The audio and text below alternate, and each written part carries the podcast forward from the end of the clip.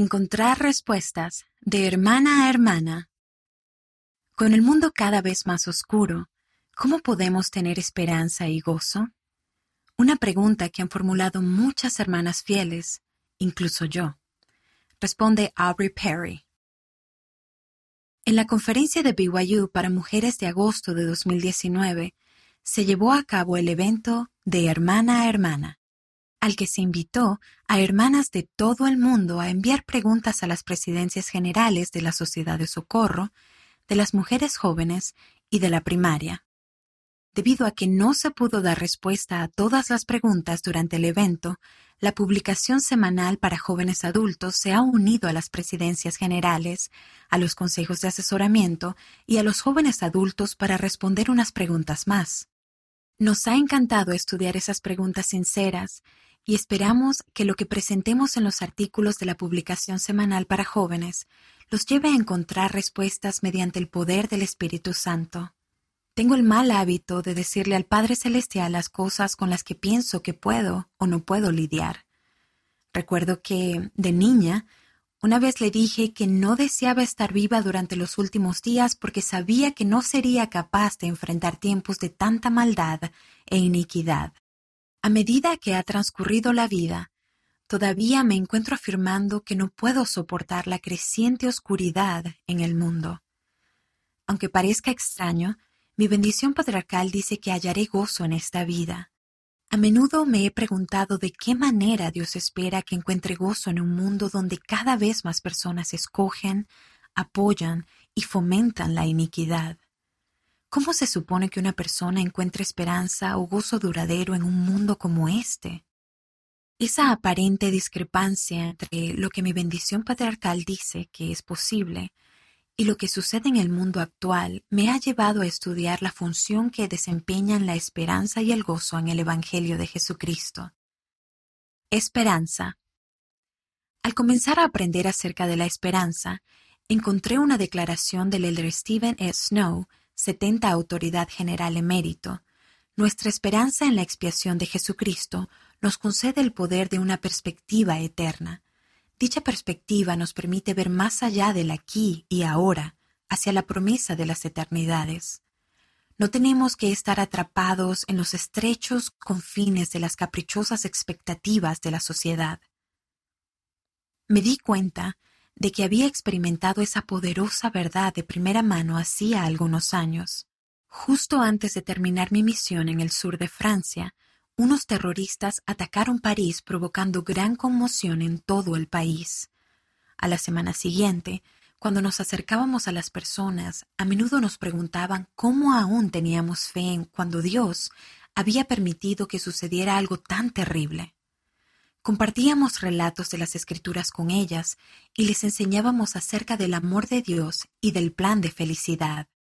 Las personas que pudieron hallar esperanza otra vez fueron aquellas que escucharon nuestro mensaje y se esforzaron por tener una perspectiva eterna. El presidente Russell M. Nelson dijo, Si no hay esperanza en Cristo, no se reconoce la existencia de un plan divino para la redención de la humanidad. Sin tal conocimiento, las personas creen erróneamente que a la vida de hoy le sigue la extinción el día de mañana, que la felicidad y las relaciones familiares solo son efímeras. Si la falta de esperanza en Cristo provoca la desesperación que tan a menudo vemos en el mundo, con seguridad, el aumentar nuestra fe y esperanza en Él puede ayudarnos a tener más esperanza en la vida. El elder Jeffrey R. Holland, del Quórum de los Doce Apóstoles, ha confirmado lo siguiente puesto que la restauración reafirmó la verdad fundamental de que Dios sí obra en este mundo, podemos tener esperanza, debemos tener esperanza, aún al afrontar las dificultades más insuperables. A veces, incluso el saber que deberíamos poner nuestra esperanza en Cristo no lo hace más fácil, especialmente con la oscuridad creciente en el mundo que nos rodea. Cuando empiezo a sentirme desanimada, me agrada pensar en el sabio consejo de Kevin J. Worthen, rector de la Universidad Brigham Young. Si queremos fortalecer nuestra esperanza, debemos centrarnos más en el Salvador en especial cuando nos sentimos desesperanzados. Una de las maneras más sencillas pero más poderosas de hacerlo es seguir su ejemplo al servir a los demás. Al hacerlo, nos centraremos más en las demás personas que en nosotros mismos y comenzaremos a desear su bienestar. Entonces, esa esperanza se suma a la seguridad de que Cristo puede ayudarles y que Él lo puede hacer por medio de nosotros. Ese agregado de fe a nuestros deseos rectos puede transformar nuestra esperanza pequeña e incipiente en una forma de fe perdurable, poderosa y más excelente que puede cambiarnos a nosotros y a los demás. Al hacer simplemente las cosas que nos acercan a Cristo, podemos encontrar mayor esperanza en nuestro futuro, sin importar lo que pueda suceder en el mundo que nos rodea. A medida que fortalezcamos nuestra relación con Él, aprenderemos a ver la vida con una perspectiva eterna y a reconocer que las adversidades y pruebas que afrontemos en esta vida no serán más que por un breve momento. Gozo. ¿Y qué sucede con el gozo? ¿No estamos aquí para que tengamos gozo? ¿Cómo podemos hallar gozo cuando las cosas son desalentadoras y estamos haciendo nuestro mejor esfuerzo para tener la esperanza de un futuro mejor? El elder David A. Bernard del Coro de los Doce Apóstoles definió así el gozo. Nuestra perspectiva del Evangelio nos ayuda a comprender que el gozo es más que un sentimiento o emoción fugaz. Más bien, es un don espiritual y un estado de ser y de llegar a ser.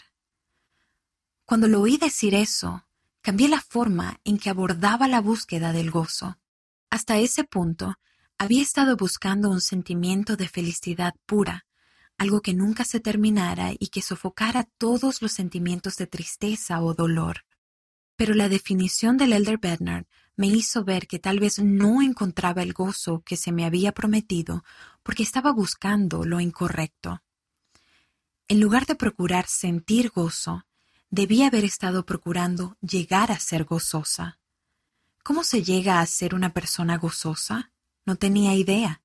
El elder Bernard agregó, el gozo se recibe al ejercer fe en el Señor Jesucristo, recibir y honrar de manera digna y fiel las ordenanzas y convenios sagrados, y al esforzarnos por llegar a estar profundamente convertidos al Salvador y a sus propósitos.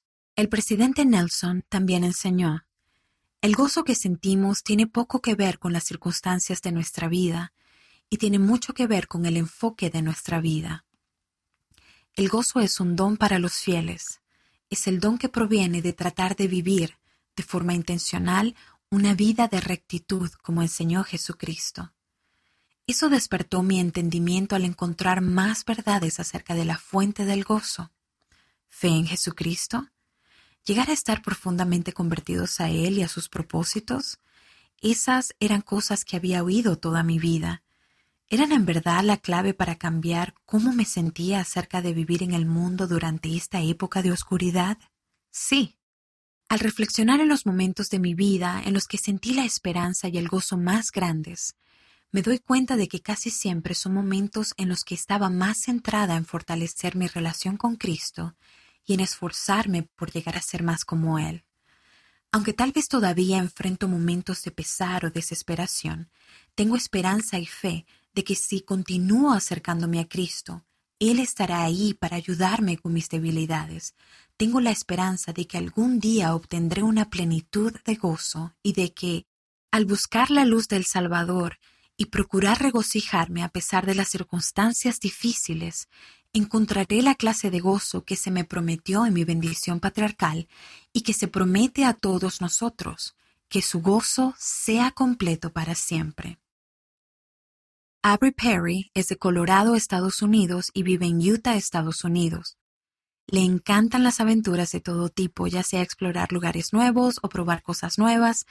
Al haber crecido cerca de las montañas, se siente en casa cuando está al aire libre y disfruta de hacer senderismo y acampar. Le encanta leer y escribir y siempre está pensando en nuevas ideas para sus historias. En la versión digital hay más recursos para encontrar esperanza y gozo. Descubre más. Consulta la publicación semanal para jóvenes adultos en la sección Jóvenes Adultos bajo Audiencias en la Biblioteca del Evangelio, a fin de encontrar contenido nuevo e inspirador para los jóvenes adultos cada semana. Puedes enviar tu propio artículo, ideas o comentarios a liaona.churchofjesuschrist.org. Queremos saber de ti.